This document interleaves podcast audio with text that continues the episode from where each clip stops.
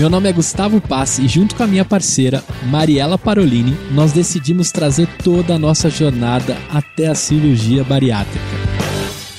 Nós operamos em novembro de 2020 e aqui a gente vai contar todas as realizações, todas as felicidades e principalmente todos os perrengues de quem tem os grampinhos no estômago. Fica com a gente que você vai curtir. Olá, eu sou Mariela Parolini, podcaster bariatricada, que agora está na meta dos 60 quilos. Ao invés de falar quantos quilos eu já emagreci, porque com a academia eu falei que eu não vou mais ficar pesando todo dia, e também ganhando massa muscular, eu não quero me frustrar vendo ou a diminuição da balança ou ela estabilizada por um tempo. Então, agora a minha meta é chegar aos 60 quilos, porque eu já bati os 30 que eu queria inicialmente. Meu amigo Gustavo Passe, que hoje, infelizmente, não pôde estar aqui, eu sei que já são mais de 30 quilos depois da bypass dele em novembro de 2020, e vou conversar hoje novamente com a Andréia Levi, psicóloga, que é minha amiga, e que, além de ser também bariatricada, ela trabalha com obesidade ela vai falar um pouquinho da trajetória dela e a gente vai tratar de um assunto que eu vejo com muita frequência nos grupos de bariátricos. Sabe o quê? Mudança de estilo de vida depois da cirurgia bariátrica. Será que ainda tem gente que acha que bariátrica é milagre? Será que tem gente que ainda acha que depois que colocou o grampinho ali no estômago, num passe de mágica, plim, ou então igual o Netflix, né? tudo, a coisa vai mudar? Andréia, será que ainda tem gente que pensa assim, Andréia? Ai, Mariela, obrigada por ter me convidado. É um prazer estar aqui com você de novo. E acho que é tão importante a gente falar desse assunto, porque, infelizmente, somos todos seres humanos e lá no fundinho, no fundinho, a gente tem uma criancinha mimada dizendo assim: ah, comigo isso não vai acontecer.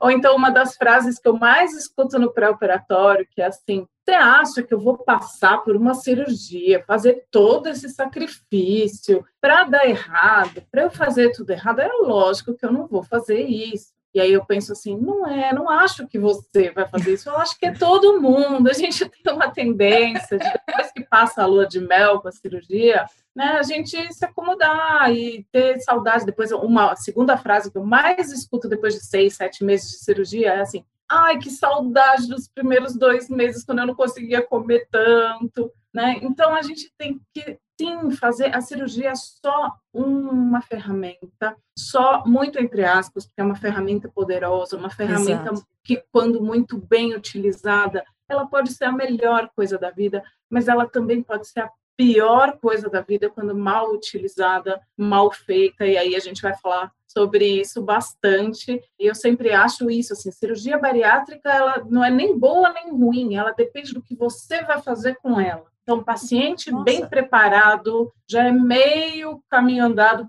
para as coisas darem certo. Andréia, você me fez lembrar, eu estou até escrevendo essa frase aqui, não é boa e nem é ruim. Depende de quem faz. Depende do Sempre, que você né? vai fazer com ela. Sempre. Com ela, né? Como tudo, né? É bom ter Como dinheiro. Como tudo na vida. É, é bom, mas depende você do que gastar. você vai fazer com ele.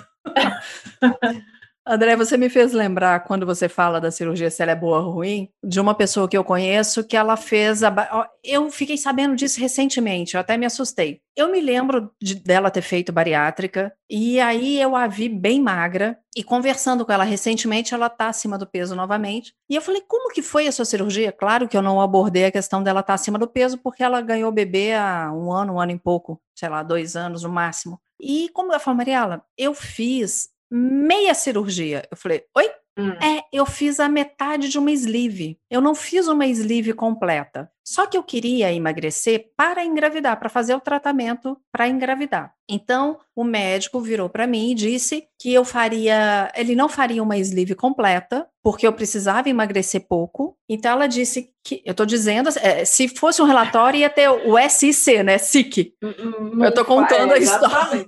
A história é como me veio. Exatamente. Ah. Então, assim, eu fiz uma sleeve pela metade, emagreci 14 quilos, que para mim já estava ótimo. Só que aí ela separou. Depois da separação, ela emagreceu 18 quilos. Então, ao todo, ela emagreceu 32 quilos que não foram pela cirurgia, teoricamente, tá? Teve a questão emocional aí. Aí engravidou de uma outra pessoa, casou com uma outra pessoa e agora tá acima do peso de novo. Eu falei, mas me conta uma coisa, você passou por tudo depois da cirurgia? Ela falou, tudo. Eu tive tudo que todo mundo que faz uma bariátrica completa passa, mas eu só fiz a metade. E ela não quis. O objetivo dela, única e exclusivamente, era emagrecer para fazer um tratamento para engravidar. Pra engravidar. Uhum.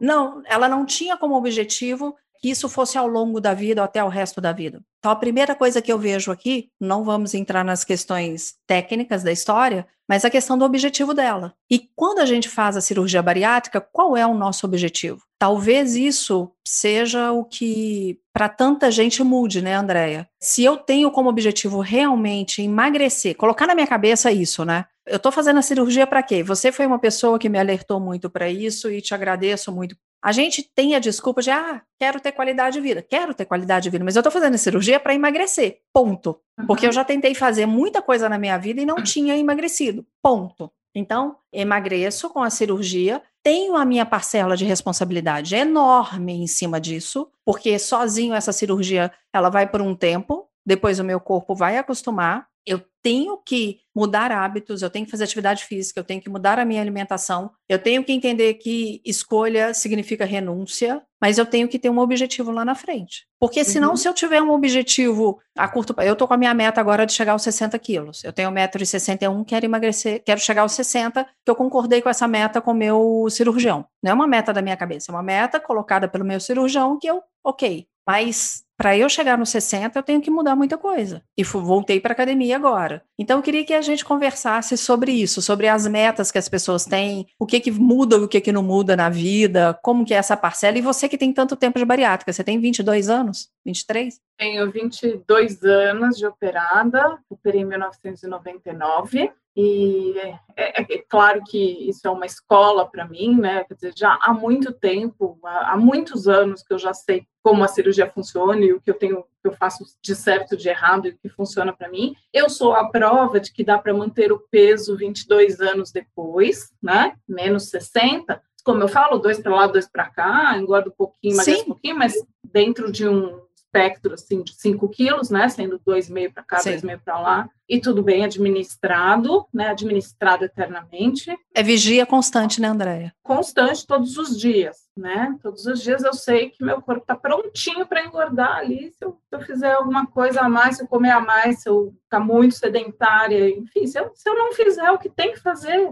Uhum. Se a gente quer emagrecer, obrigatoriamente, com cirurgia ou sem, a gente tem que mudar o estilo de vida. A cirurgia, claro que nos ajuda muito, traz uma possibilidade de mudar o estilo de vida, uma possibilidade de saciedade, de comer melhor, de se sentir muito mais no controle da alimentação. Mas você pode emagrecer sentado no sofá, pé para cima também. Você vai emagrecer só massa magra, vai emagrecer com má qualidade de emagrecimento você vai ter mais facilidade ainda para ganhar peso, porque você vai ter perdido toda a tua musculatura, então o teu metabolismo cai. Então tem uma série de, de funcionamentos do nosso corpo que a gente precisa saber para pilotar esse projeto de cirurgia para o resto da vida. Não vou entrar no, no, no, mérito de meia cirurgia, um quarto de cirurgia, não sei como é que isso funciona, não conheço, des, absolutamente desconheço essa, essa ideia de meio sleeve. Eu também nunca ouvi. É a é, única vez que eu ouvi falar isso na minha vida. Talvez tenha sido a forma que ela entendeu, e isso. às vezes a gente, né, às vezes o cirurgião fala uma coisa, falou, sei lá, fazer uma coisa menorzinha, ou você tem um objetivo de não emagrecer tanto, você quer. Acho absolutamente legítimo uma pessoa querer emagrecer para, para engravidar, isso é frequente, é, é absolutamente super comum no consultório, a pessoa vir com este projeto, né? Quero emagrecer Sim. para engravidar com segurança, para engravidar de forma saudável, para ter meu filho, mas também nunca ouvi falar alguém que falar, aí ah, depois tudo bem se eu engordar de novo. Eu acho que não, né? Se você teve o benefício de emagrecer, engravidou de forma saudável, teve um estilo de vida melhor, adquiriu mais saúde, carregue isso para a sua vida, né? Mas, uh, ok. Então, é muito normal. A gente recebe muita gente que quer engravidar e faz a cirurgia para engravidar. E aí tem que até tomar cuidado para não engravidar no primeiro ano, né? Usar métodos anticoncepcionais aí de, de barreira, de preferência e tudo para não engravidar no primeiro ano. Até Mas... porque tem muita gente que depois da bariátrica é, engravida. Tem muito isso no seu consultório? A fertilidade aumenta muito é. com o emagrecimento, né? A pessoa fica mais fértil. Tem muita gente que não consegue engravidar até por conta da obesidade 15, e aí emagreceu 5, 10, 15 quilos, já puf, tá, aparece grávida, então a gente já alerta isso, mulheres em idade fértil, por favor, não engravidem no primeiro ano de cirurgia, pelo, por um motivo muito simples, né? Você está perdendo peso, junto com o peso, você está readequando aí sua parte nutricional toda do corpo, e não pode faltar nada para você formar um bebê, que é uma coisa muito grandiosa, você Sim. formar uma pessoa, não pode faltar nutrientes, nem para o bebê e nem para você. Então, nesse primeiro ano, a gente pede para as pessoas não engravidarem para depois poderem fazer isso com segurança. Então, um projeto grande de cada vez, né? Projeto bariátrico, emagrecer, passar o primeiro ano, ficar bem. Projeto engravidar, que também é um projetão, fazendo direitinho com a suplementação necessária. Hum, Só me, você né? me... Não vou fazer dois projetões ao mesmo tempo.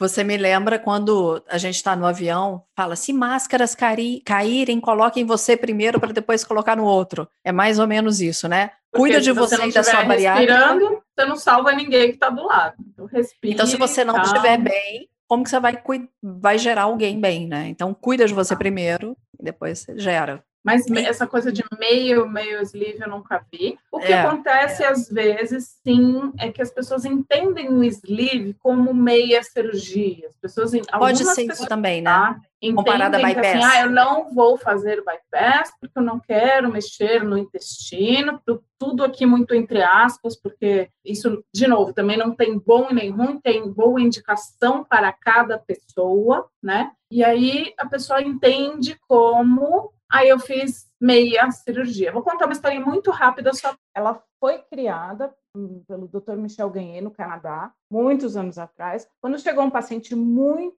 com uma obesidade muito grave, mais ou menos uns 300 quilos, o doutor Ganhé falou, é, falou não, ele começou a fazer a cirurgia fez a parte do estômago, ele ia fazer um duodenal switch, que era uma cirurgia mais desabsortiva. Então, ele fez a parte do estômago, que é aquele tubo que fica o sleeve. Como o paciente tinha uma obesidade muito grave, ele começou a não ir bem, o anestesista pediu para parar a cirurgia e ele fez a metade do, hum. da cirurgia, da cirurgia hum. do, do switch.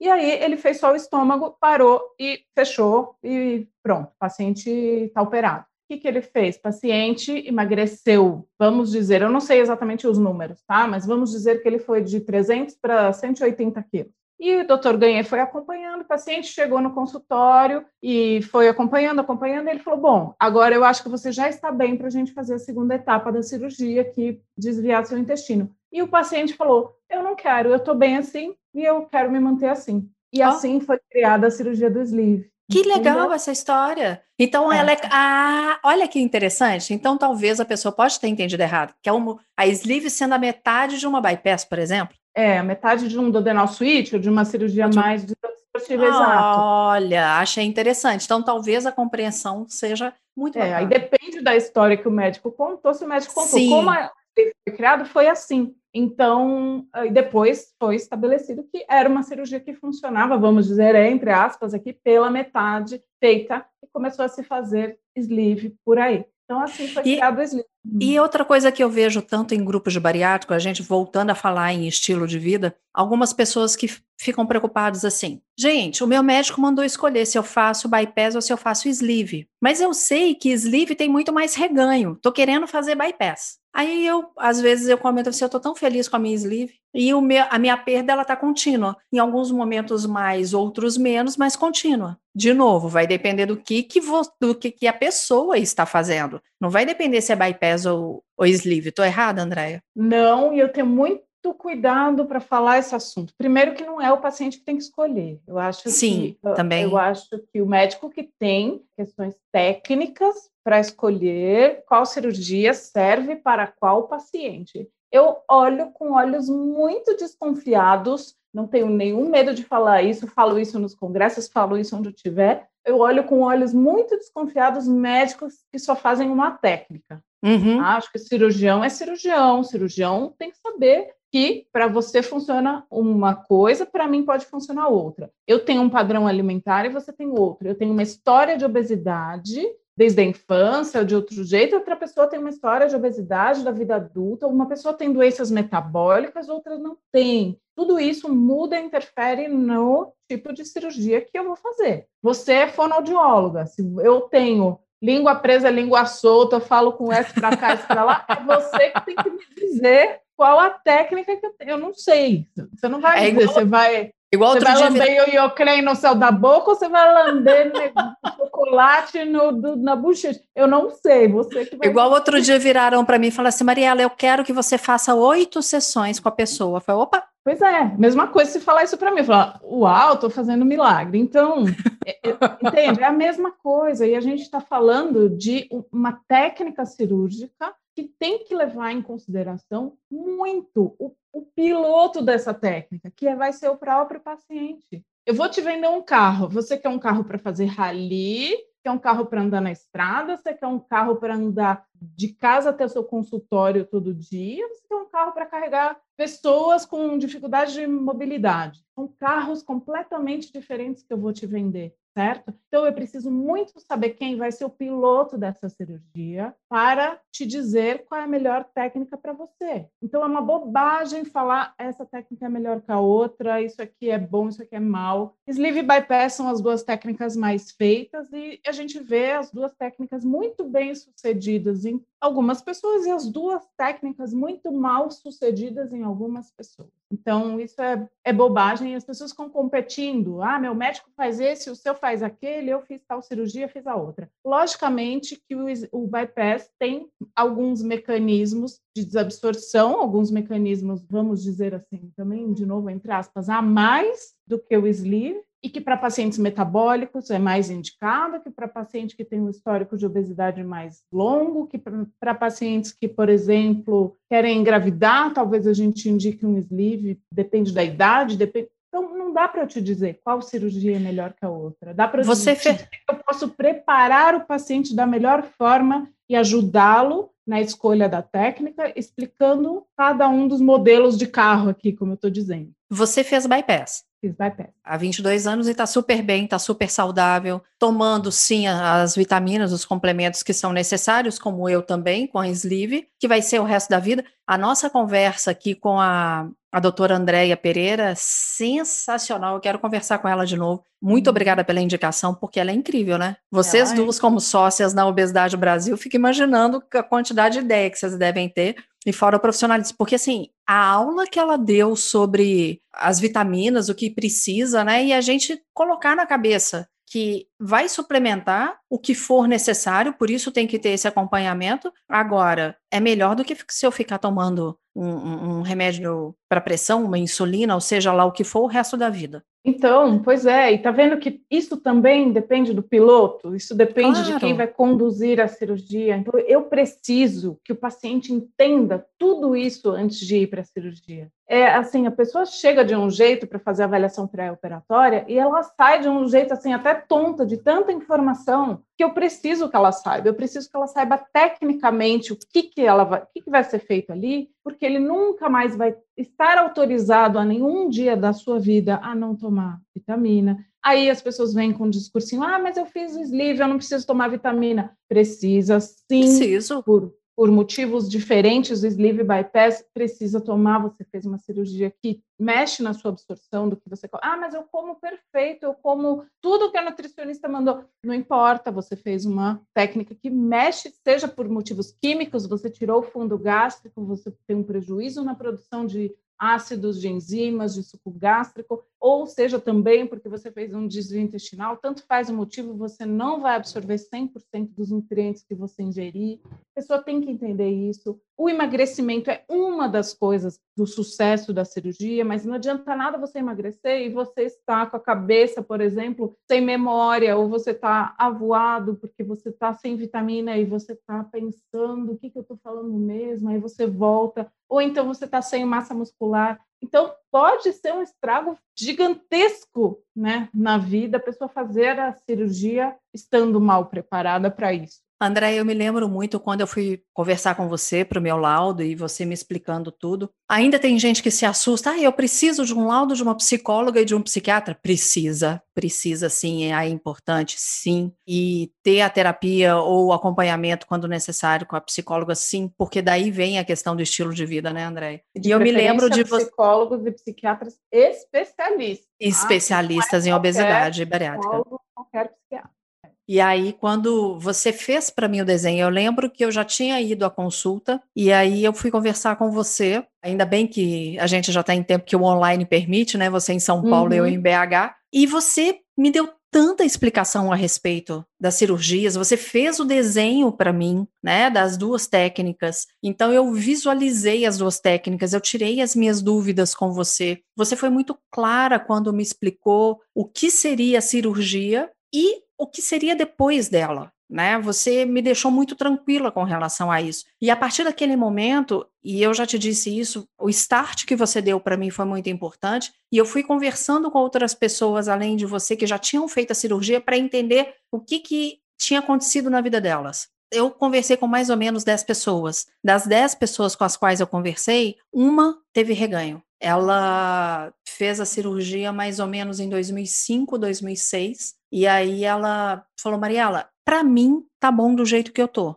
Ela ainda brincou, falou assim, quase que eu preciso de uma nova cirurgia, mas eu não quero é, fazer atividade física. Então, dentro do que eu mudei, para mim tá bom. Então, é o estilo de vida que ela optou. Mas todas as outras nove pessoas com as quais eu conversei, que tinham feito cirurgia, como você há 22, 20 anos atrás, até um ano e meio, dois, todas estavam satisfeitas e, para o sucesso, todas elas tinham mudado o estilo de vida. É, então e aí... você escolheu muito bem as pessoas com quem você foi conversar, porque não é, não é assim o mais comum. Bom, claro, eu vejo pacientes o dia inteiro, todo dia. Então, e, e, pacientes que procuram ajuda, às vezes, tardiamente, às vezes, quando já voltaram é. a ganhar peso e tudo mais. Então, o meu viés é diferente. Mas é, é, é isso, a cirurgia, como eu falei, estou aqui, a prova, 22 anos depois, que é possível, perfeitamente possível, com muito esforço. Eu sempre faço questão, conto isso para todos os meus pacientes, mostro aqui minhas muitas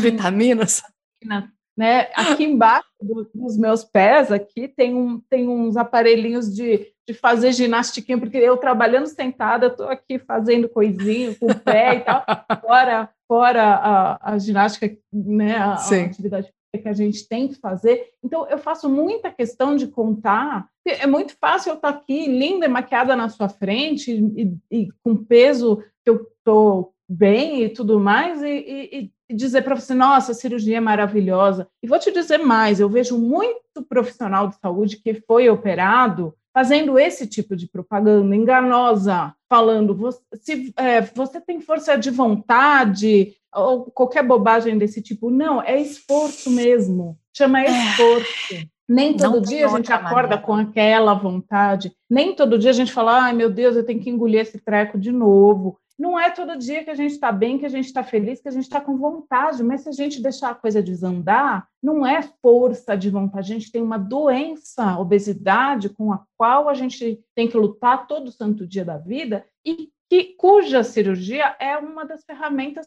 é, que a gente tem que saber usar. Então, você vai para a guerra, você vai usar um escudo, você vai, como eu, eu, eu gosto dos exemplos do carro, que fica fácil, fica fácil da gente visualizar, você vai para um rally, você não vai para um rally de, de carro de andar na cidade, né? Então, a cirurgia é isso, é um grande rally no meio da obesidade, que é uma doença recidivante, cruel, difícil e muito fácil de voltar a ter. Então, isso. é isso. A gente não pode ficar julgando ninguém, nem dizendo minha cirurgia é melhor que a sua, o meu médico é melhor que o seu. Cirurgia bem indicada para paciente com perfil X e bem preparado. Esse é o segredo do sucesso. E eu sempre digo isso: um grande segredo, um dos grandes segredos do sucesso está num pré-operatório muito bem feito. Que antigamente, e infelizmente Ótimo. hoje em dia também, a gente vê muita gente dizendo: ah, fulano me avisou tal coisa, ou ah, não tô tom... a minha amiga não toma vitamina nenhuma e ela tá ótima. Ela tá hum. ótima no que você tá vendo, você não tá vendo. Exatamente. Ela está com uma osteoporose precoce, você não está vendo se ela está tendo um, um, começo de demência ou de problema neurológico ou de coisas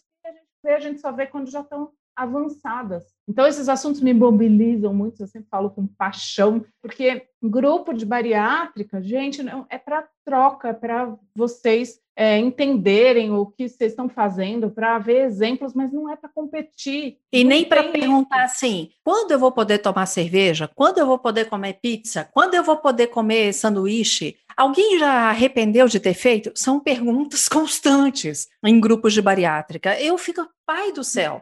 Arrepender, a gente arrepende de um monte de coisa na vida, mas depois que você faz uma cirurgia, você tem que ir muito bem. E aí você disse uma coisa que para mim é o grande diferencial, que é um pré-operatório bem feito. Muita gente fica só preocupado com o pós-operatório. E sabe uma outra coisa que eu vi, Andréia, também em alguns grupos de bariátrica? Muitas pessoas que ficavam muito preocupadas porque demorou a liberar novamente cirurgia eletiva, aí as pessoas se queixavam assim, ah, eu estou engordando muito, engordei 15 quilos. Pessoas falando isso, 15, 20 quilos uhum. que engordaram espera, nessa expectativa, nessa ansiedade. Aí na hora que liberou, desistiu. Então, vamos começar do basicão lá do pré-operatório. Quais seriam as melhores considerações para mudança de estilo de vida que começa num pré-operatório bom? O que, que você primeira, recomenda? A primeira coisa de todas, ter consciência do que significa a doença obesidade. Né? Que é uma Não doença. Importa, doença, uma doença metabólica, recidivante, dependente do estilo de vida, dependente da genética, bastante genética também, que aí é, é, o, é um fator não modificável, né, genética, Sim. mas estilo de vida é um fator modificável. E a pessoa tem que entender da doença, não importa o grau. Pode ser que você esteja numa obesidade grau 1, numa obesidade grau 3, numa super obesidade que é o IMC acima de 50. Obesidade, uma vez que ela virou a chavinha e você desenvolveu a obesidade, você tem uma doença chamada obesidade. E nunca mais você vai não ter essa doença de livre e espontânea vontade do seu corpo. Você vai ter a obesidade sob controle. Então, por exemplo, hoje você não é uma pessoa que a gente olha e fala: "Ah, Mariela tem obesidade". Não dá para ver a sua obesidade mais, mas, mas ela está eu... aí, né? Ela está aí e você sabe o quanto você administra isso todos uhum. os dias trará, a gente pode usar todos os tempos verbais até o Eu administro, dou, administro. né? Vós administrareis eternamente.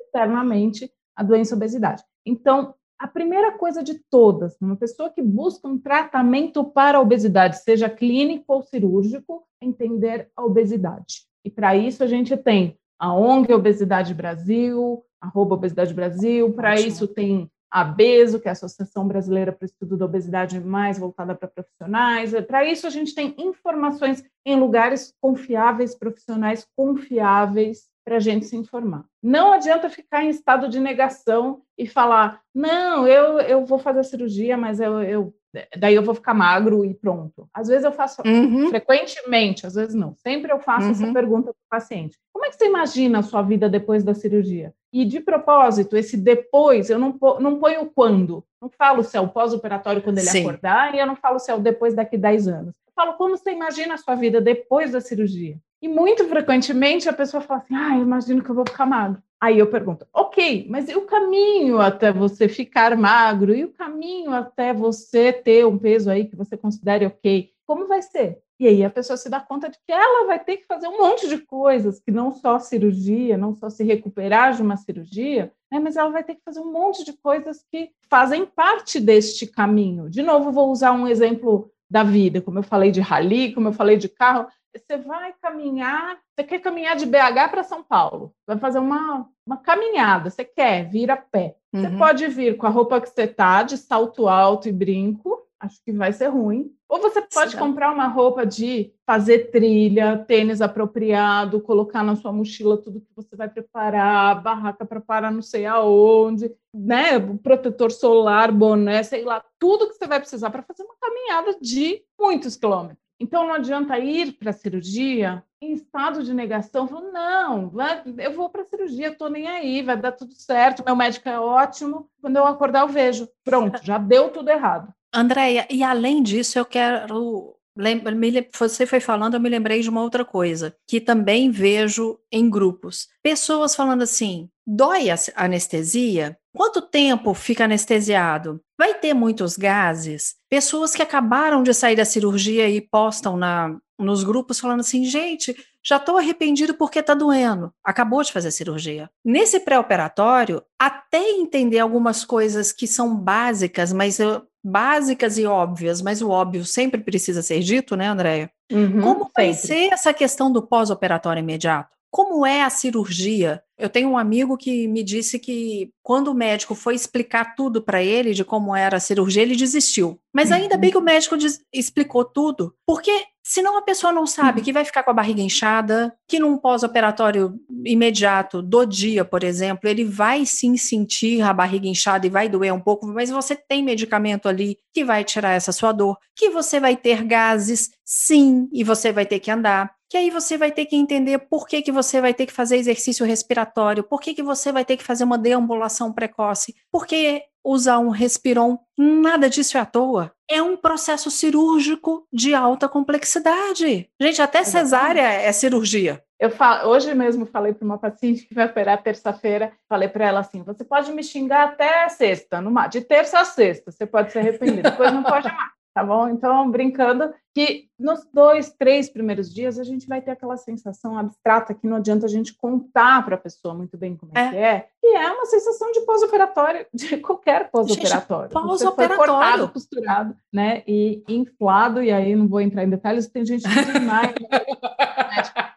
mas assim, claro, né, é, a escolha por uma cirurgia, e uma cirurgia letiva, ela é sempre muito melhor do que uma cirurgia de emergência. De emergência? Né? É Se isso. você tem uma apendicite, por exemplo, ou mesmo uma pedra na vesícula supurou, qualquer coisa, você tem que correr para o hospital e operar, você não teve tempo de se preparar e tudo mais, então, cirurgia bariátrica, você, ao contrário, ela é sempre uma cirurgia letiva, você sempre vai ser muito bem preparado cabe a você, claro, fazer as coisas do preparo. E aí, fazendo isso, você vai ter um pós-operatório muito melhor. Então, o exemplo que eu gosto de dar muito, né? E as pessoas falam muito isso em grupo de bariátrica, que é bobagem. Por que fazer uma dietinha pré-operatória se eu vou operar? Uhum. Por quê? Né? A pessoa fala, ah, eu já vou operar mesmo, já vou emagrecer, vou fazer todas as despedidas que eu puder, vou na churrascaria, vou não sei o que lá. Não faça isso. Tem um porquê. E eu acho todo profissional de saúde tem obrigação de explicar os porquês de cada orientação, senão não faz Sim. sentido para o paciente. Não Exato. faz sentido tomar vitamina se eu não souber porquê, não faz sentido fazer dieta pré-operatória se eu não souber porquê. Então, em meio minuto, eu vou explicar. Se você faz uma dieta pré-operatória que não é loucura, não é para fazer dieta low carb, não é para ficar em jejum, não é nada disso. É só você pegar leve e não fazer despedidas, não sair por aí falando, ah, nunca mais eu vou comer, então eu vou comer tudo que tiver na minha frente. Você não faça isso, porque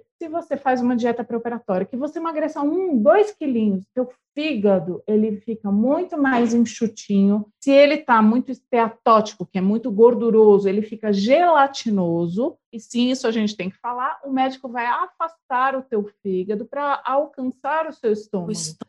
Se o seu fígado está gelatinoso porque você chutou o balde na última semana antes da cirurgia, o médico vai ter muito mais dificuldade. O que, que a gente pode fazer para ajudar o nosso cirurgião? Deitar lá e ficar quietinho ser anestesiado? Também. Mas antes, uma semana, dez dias antes da cirurgia, a gente pode sim fazer o nosso fígado ficar muito mais fácil do médico trabalhar, o nosso abdômen lá dentro ficar muito mais menos hostil, um ambiente muito menos hostil para o médico trabalhar e, e, todo mundo sai ganhando, o médico sai ganhando, você fica menos tempo na cirurgia, você toma menos tempo de anestesia, você tem uma recuperação muito melhor, porque você vai ter menos gases, você ficou menos tempo operatório. Então, as pessoas são seres ativos, não é só deitar lá e falar, ai, médico, faça a cirurgia em mim e eu vou ficar bem. Né? O paciente é um ser ativo e a gente vem trabalhando isso ao longo do, dos anos de cirurgia bariátrica e explicando para as pessoas entenderem, porque, de novo, quando a gente faz uma cirurgia de emergência, não tem ser ativo. Você vai lá, corre para o hospital e tem uma emergência, você não tem nada que você possa fazer. Cirurgia bariátrica, você pode fazer muita coisa para a cirurgia ir bem, desde o pré-operatório. E aí, André, a importância de consultar com profissionais que entendam de cirurgia bariátrica, porque eu tive uma trato com a minha nutricionista nutricionista, que ela é especializada em bariátrica, ela faz parte da equipe médica, né, do meu cirurgião, mas havia uma pessoa que virou para mim e falou assim: Mariela, mas você não vai fazer 15 dias de líquida antes para você acostumar? Você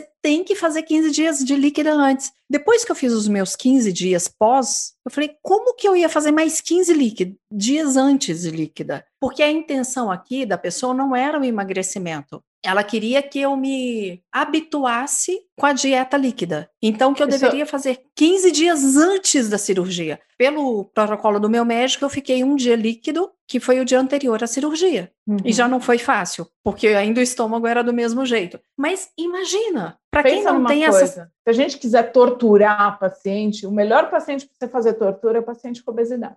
Ele está culpado, ele está se achando fracassado, ele está com medo, porque ele vai para uma cirurgia, né? E você é um, uma pessoa sádica e despreparada e você quer torturar alguém. Então, você escolhe o paciente que está indo para a cirurgia bariátrica e você coloca ele 15 dias em dieta líquida. Não tente Jesus. acostumar com uma coisa que não existe. Você não tem um estômago reduzido, portanto, não tem nada a ver lá com CRE. É a mesma coisa que eu falar para você assim: olha, eu quero que você se acostume a chupar limão todo dia, porque eu acho que vai ser bom para você. E porque depois eu vou querer que você chupe um limão. Por...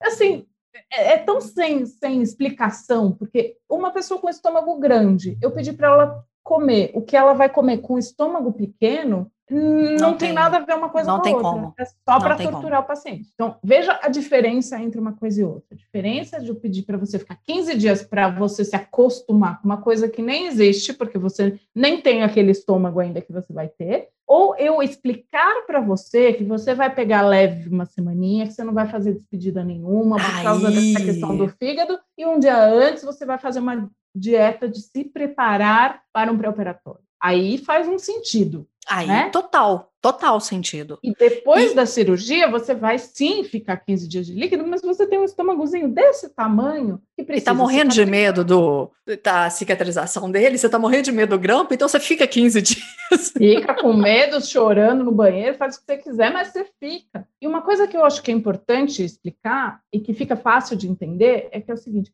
qualquer cirurgia que a pessoa fizer no estômago, câncer, úlcera bariátrica, Isso. refluxo, o que for, ela vai fazer dieta líquida, porque você tem ali uma mucosa gástrica grampeada. Não importa Ô, Andréia, se é bariátrica ou qualquer outra. E, e, você entrou num ponto que você me lembrou uma outra coisa. Eu me lembro que eu estava dois dias antes das. Eu fiz a cirurgia na quarta, na segunda e na terça, eu estava ministrando um workshop. E no local onde eu estava ministrando o workshop, havia um amigo meu trabalhando. E aí comentei com ele. Falei, olha, encontrei na hora do, do café e falou: oh, quarta-feira eu estou operando, vou fazer bariátrica. Ele falou assim: eu vou operar.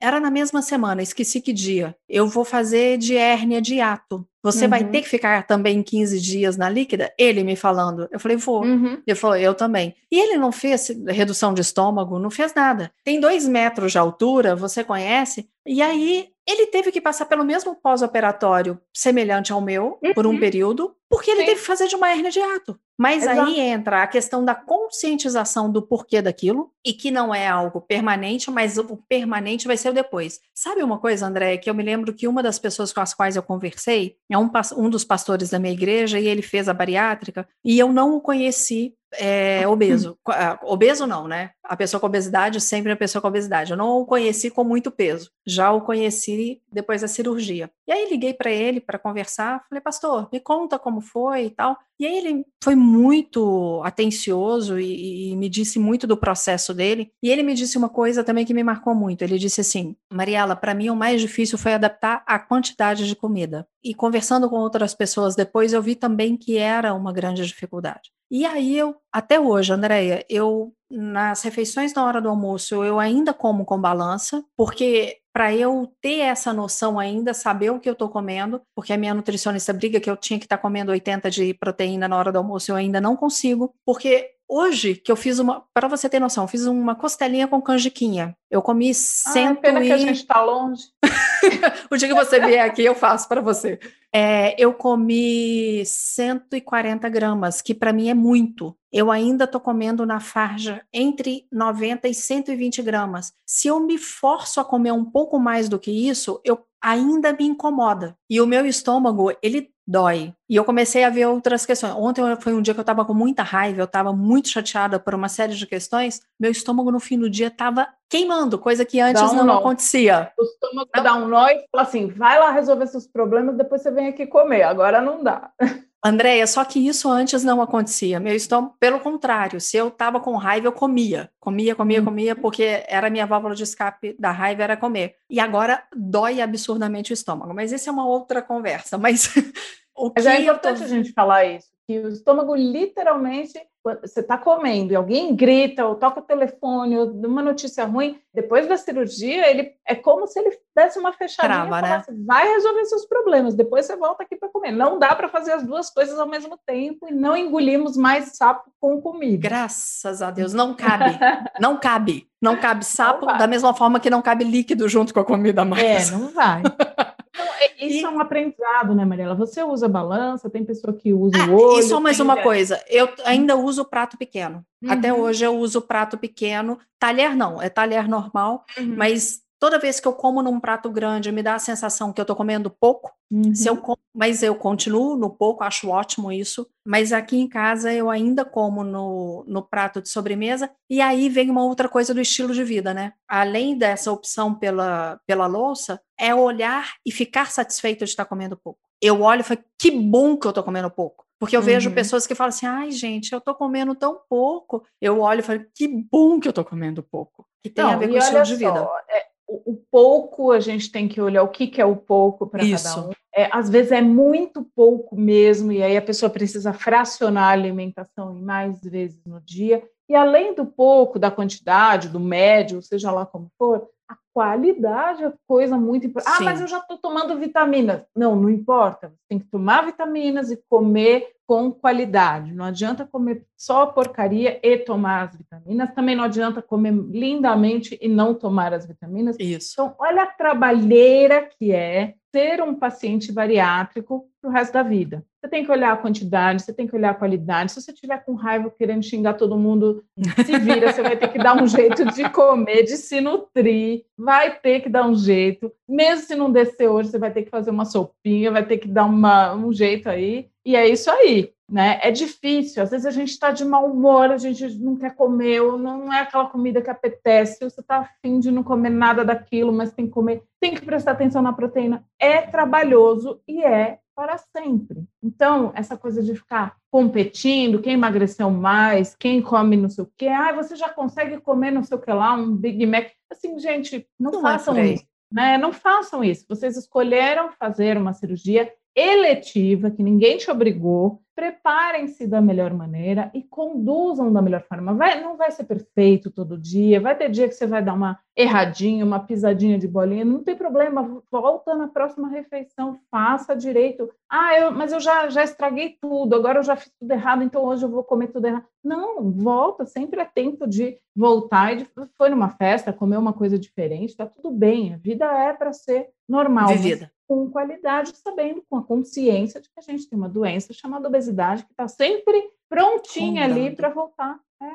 Então Andréia. é tudo isso, né? Tem que ter muita consciência, muito jogo de cintura, muito bom humor para não tapar com comida e para manter o peso. Então é, é trabalhoso, é trabalhoso sim. Essa questão que você falou da, da, do nutriente é uma outra questão que eu fiz para o meu novo estilo de vida. Por mais que seja gostoso, eu busco o que tenha mais nutrientes e que seja gostoso. Uhum. Eu sempre digo aqui que eu antes, assim, trocava qualquer coisa por, por fritura. Qualquer coisa. Sempre foi algo que me agradou muito o paladar, a questão da fritura. Uhum. E olha como é interessante. Até hoje eu falo, a minha boca ainda enche d'água. Uhum. Mas se eu comer.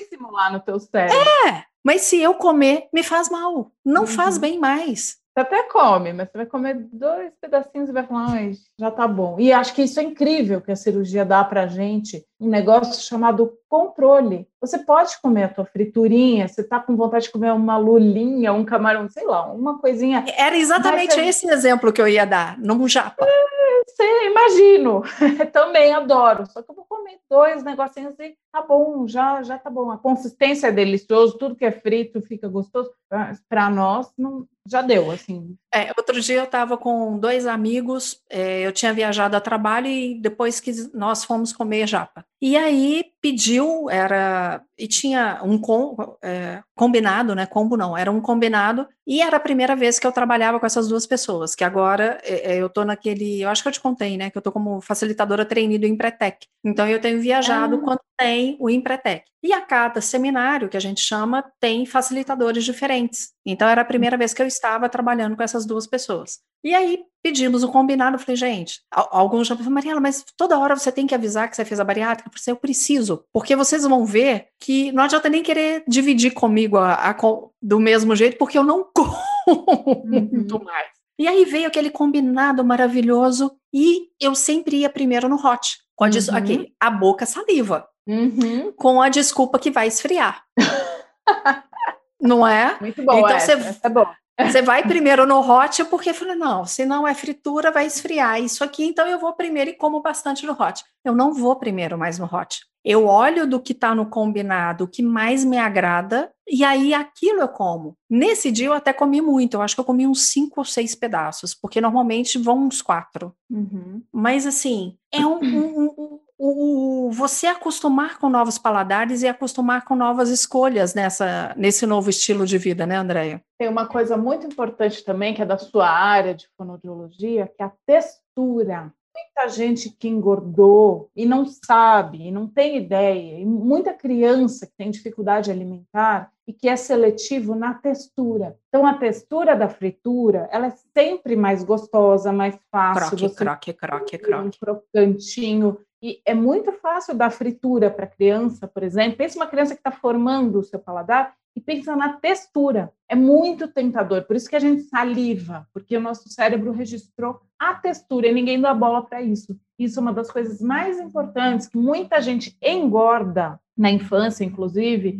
porque é seletivo na textura, na textura crocante. E aí eu vou te dar até uma outra dica também, que isso eu pude presenciar com uma pessoa próxima na família. É sempre a textura mole. A consistência mole foi a opção de vida, nada que tivesse que mastigar. Um tratamento dentário por muitos anos, ortodôntico, e um dia eu próximo a essa pessoa, eu comecei a perceber que ela comia e fazia assim com é, aqui é podcast, não estão vendo o vídeo, o vídeo ainda. Então, ela colocava a mão nessa região da articulação temporomandibular enquanto comia. Estava na minha uhum. casa e eu vi isso. E eu questionei a essa pessoa: tá doendo? Ela falou: sempre que eu como, dói. Eu falei: uhum. tá com distúrbio da articulação temporomandibular. E relatei isso para as pessoas próximas. Foi investigar, tão desajustada. A mordida. O cruzamento da mordida? Não era nem o cruzamento, André, a mordida. Ela não tinha. Essa pessoa não tinha um cruzamento. Mas por causa de do molar mesmo, uhum. tão, tão prejudicado que ela não conseguia mastigar porque não havia o, o uhum. encostado uhum. dele.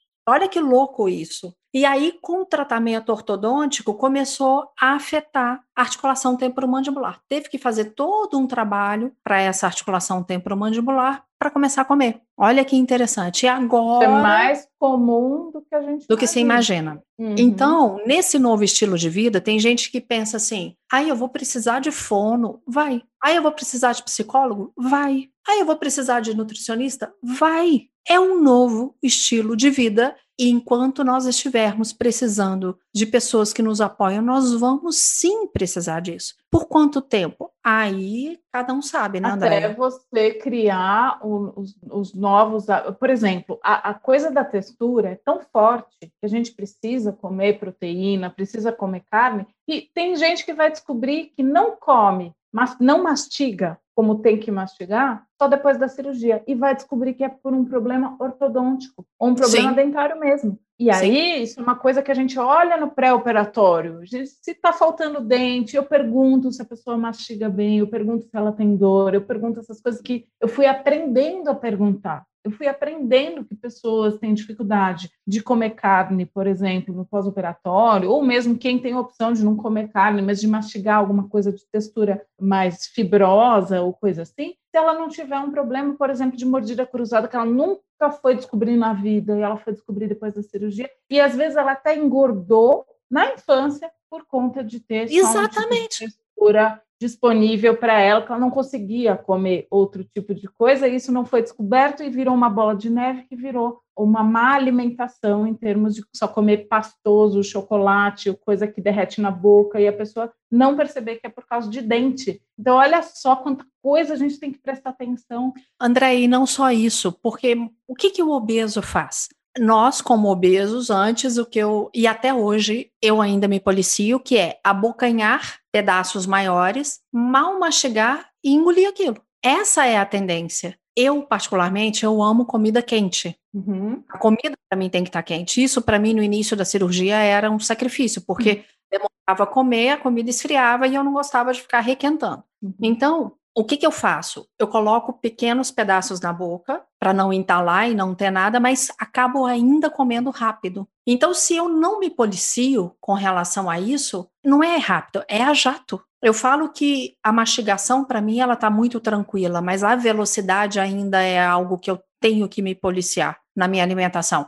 E teve um período, eu estava com uns quatro meses de cirurgia. Amanhã, André, eu faço oito meses de cirurgia, você acredita? Uau. Ah, ainda Oito tá, meses ainda tem algum aprendizadinho, algum chãozinho para ficar Bastante. tudo muito natural, para ficar é. tudo natural. Você está ainda descobrindo algumas coisas, mas oito meses já dá para se entender aí. E aí, é, eu, com mais ou menos quatro meses, eu me lembro de ligar para minha Nutri e falar com ela assim: olha, tá, tá doendo o meu estômago. Eu não tenho entalo, mas está doendo. Eu não estou entendendo o que, que é. Ela falou assim: ela, na hora, ela falou assim: você está comendo rápido. Começa uhum. a observar isso. E foi o um momento no qual eu voltei a trabalhar. Uhum. E a uhum. correria do trabalho, aí eu não comia prestando atenção no que acontecia antes. E aí eu me lembrei de um fato que tinha acontecido no dia anterior. Até hoje, se eu vou comer, por exemplo, um queijo quente, eu pego uma fatia de pão integral, parto ao meio uma fatia, coloco o queijo ali e ponho na sanduicheira. E é assim que eu consigo comer. E no dia anterior, o que, que eu tinha feito? Eu vou fazer um sanduíche com duas fatias, vou comer a metade e deixo metade para alguém, porque família de bariátrico sempre come o que sobra no prato, né, André? Por mais que a gente se policie. Sempre tem alguém. É. Sempre tem alguém que vai comer o que sobra, aquele pedaço de carne e, e aí vai. E eu me lembro que eu estava trabalhando, eu fiz partir ao meio e trabalhando, quando eu vi eu tinha comido o inteiro. O sanduíche inteiro. Eu falei, opa, comi rápido e não prestei atenção no que eu tinha comido. Então isso é um alerta para mim. Eu não posso comer desviando a minha atenção para outra hum. coisa e eu tenho sempre que me policiar com relação à velocidade do que eu estou comendo. É, e isso, isso é faz parte sempre. do meu estilo. A minha tendência o meu padrão comportamental é comer rápido. A minha tendência é comer rápido e mastigar pouco. Então, eu me policio. Por quanto tempo? Não sei. Eu vou fazer 48 anos. Há quantos anos eu como desse jeito? Então, a cirurgia te trouxe uma coisa chamada controle. A cirurgia te trouxe uma limitação física que te lembra que não dá para comer rápido, que a próxima vez que você olhar para o sanduíche com duas fatias de pão inteiro, você vai lembrar, porque isso é condicionamento. A gente faz, entala, a gente faz, dói, a gente faz, tem uma má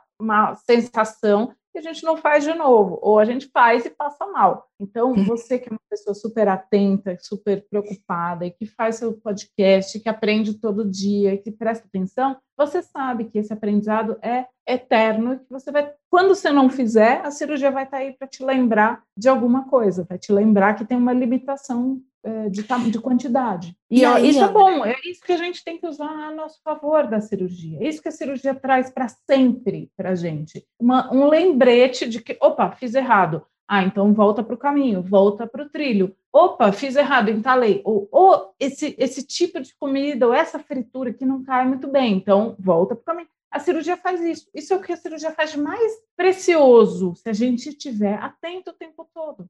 E isso aí, não. nesse estar, isso no estar atento, eu conheço uma pessoa que eu sabia que a, a, cirurgia dela tinha dado muito certo e a conheci assim. Parei de ter contato com essa pessoa. E uma outra, quando veio conversar comigo para saber quando eu estava, como eu estava depois da cirurgia, essa pessoa conhece essa, essa, nós temos amizade em comum. Ela falou, Maria, ela toma muito cuidado para não fazer como a pessoa tal. Uhum. Porque se nós vamos a restaurante, principalmente se é à vontade e de comida mineira, essa pessoa, ela come o limite dela, ela vai para o banheiro, força o vômito, volta, como mais um pouco do que cabe, vai para o banheiro novamente, força o vômito, e ela fica nessa durante, por exemplo, muitas vezes aqui fica passa a tarde num restaurante, essa pessoa fica indo e voltando do banheiro para forçar o vômito para poder caber mais. Eu não vejo isso como estilo de vida e não vejo isso é, como não, tendo. Isso, isso é uma, um dos problemas que às vezes acontece, a pessoa está é, tá muito doente, ela está psiquiatricamente doente, psicologicamente doente, e ela vai ficar doente também de refluxo, de, de erosão Nossa. dentária, de problemas de, de, esôfago e etc. Então, isso é uma, uma Isso é tragédia. É, mas assim, a pessoa precisa de ajuda. Às vezes ela nem sabe que ela, o, o mal que ela está fazendo para ela, ou que ela está com uma bulimia, ou que ela está com um problema que vai causar outros problemas de erosão de esôfago, de dente e etc. Ela só faz que é gostoso e pronto, e ela acha que está tá super bem. Ela precisa de ajuda. Né? Isso que a gente faz aqui, informando, falando, se a pessoa se percebe fazendo algo assim, ela busque ajuda. Saiba que está muito errado, está muito doente, você vai criar outro problema além né, de engordar, porque vomitar não vai fazer ninguém emagrecer. Exato. Então, é e complexo. André, a gente sempre vai ter assunto, porque a gente, é, você vai ser alguém que eu vou sempre chamar para conversar aí sobre temas variados, mas eu queria que você deixasse, por favor, porque já tem uma hora, tá? Que a gente está aqui. Ah, é? Não parece. Como eu falei, ainda bem, que gente, ainda bem por um sentido que a gente está longe, senão eu ia aí tomar um café, comer comida Devia. conversar. Eu, devia, eu tô louca para fazer isso. Eu vou a São Paulo qualquer hora, pode ficar. Agora que eu estou vacinada, está mais fácil viajar. E venha também, porque ontem Emílio estava em reunião com Bertrand, né? Então talvez ah, a gente então. precise fazer isso, encontrar os casais novamente. Mas que dica você daria, Andréia, para que a pessoa se conscientize no pré e pós-operatório de que cirurgia bariátrica precisa de uma mudança de estilo de vida? Então, em primeiro lugar, vou repetir, porque eu acho que isso é sempre importante: conscientize-se de que você está tratando uma doença chamada obesidade e você está tratando cirurgicamente esta doença. Então, é, não é a partir do momento que você escolheu o tratamento cirúrgico, você tem uma responsabilidade na condução deste tratamento cirúrgico. Ninguém é obrigado a operar. Você pode querer, não, não para mim cirurgia não serve. Você conhece bem uma pessoa que bem obeso e fala isso, que de jeito nenhum vou operar. Pessoas, por exemplo, que gostam muito de beber álcool, eu não recomendo a cirurgia. Sim. A pessoa talvez vai ter um problema. Então, além da conscientização da obesidade, paciente bem selecionado, e como você, paciente, faz para ser um paciente bem selecionado? Escolha seus profissionais qualificados. Escolha profissionais muito preparados para te preparar para essa empreitada. Então, acho que essas são as duas coisas mais importantes de toda. É, tenha consciência da doença obesidade e busque profissionais qualificados. Às vezes a pessoa fala: ah, mas eu queria ir no psicólogo do meu convênio, ou eu não tenho condições é o barato que sai caro. Eu sei que não é fácil, eu sei que não é barato, eu sei que não é gostoso ir em vários profissionais, mas pelo menos nesse pré-operatório, faça um pré-operatório muito bem feito com quem entende, porque isso vai te poupar, inclusive, gastos e tempo futuro de você consertar coisas que você não se preparou para evitar no pré-operatório. Então, essas são as minhas duas dicas mais importantes. E outra coisa, cuidado com grupos de bariátrica na internet. As pessoas ficam competindo, falando quem já consegue tomar chopp, quem já consegue comer pizza. Assim, todo mundo vai conseguir o que quiser. A questão é, você se preparou para uma coisa e você vai competir fazendo outra. Isso não, é, não vejo vantagem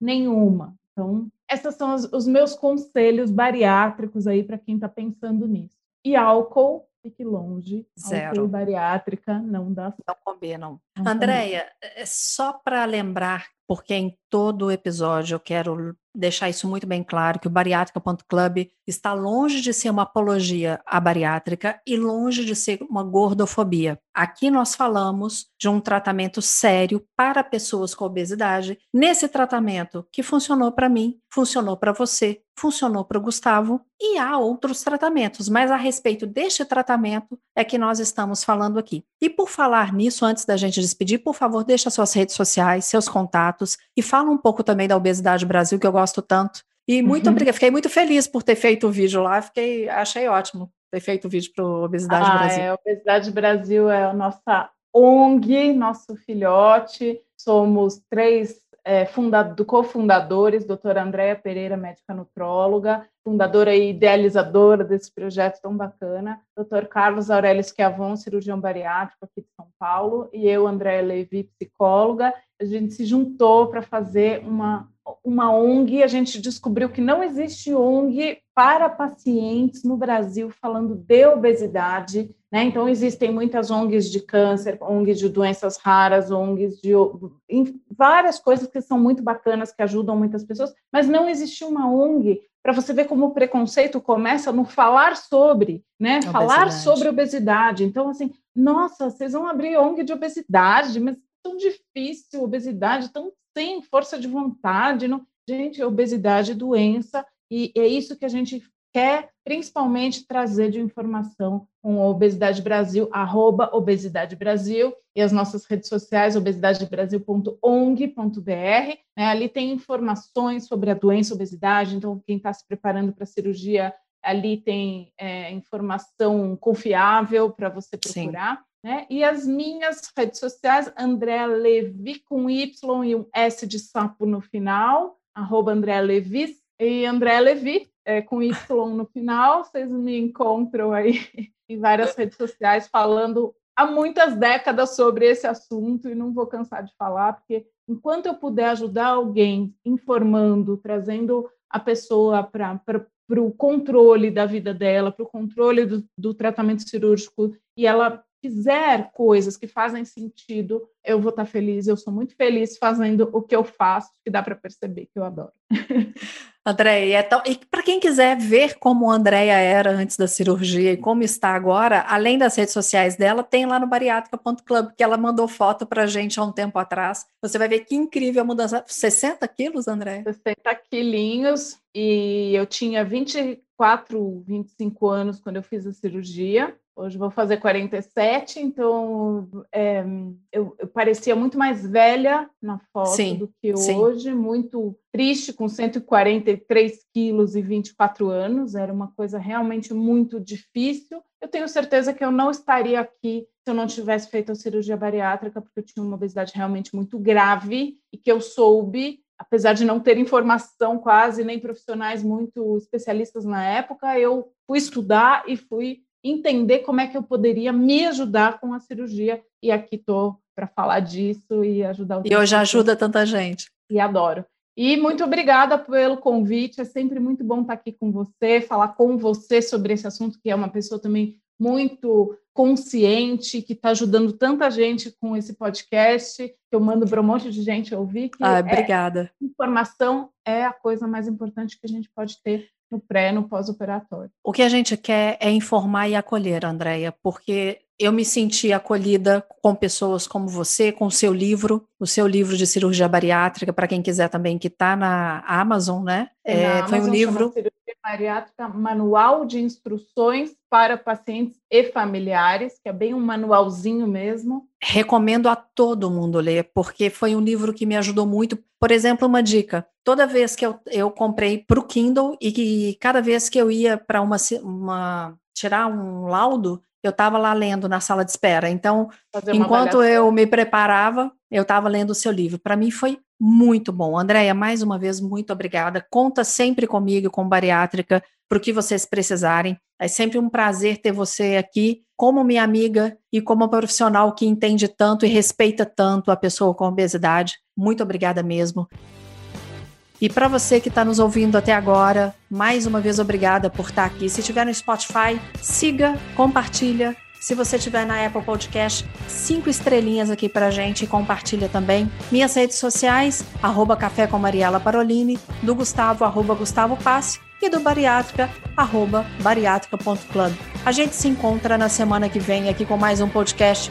Um beijo e fica com Deus. Beijão. Tchau, tchau. Uma produção, voz e conteúdo.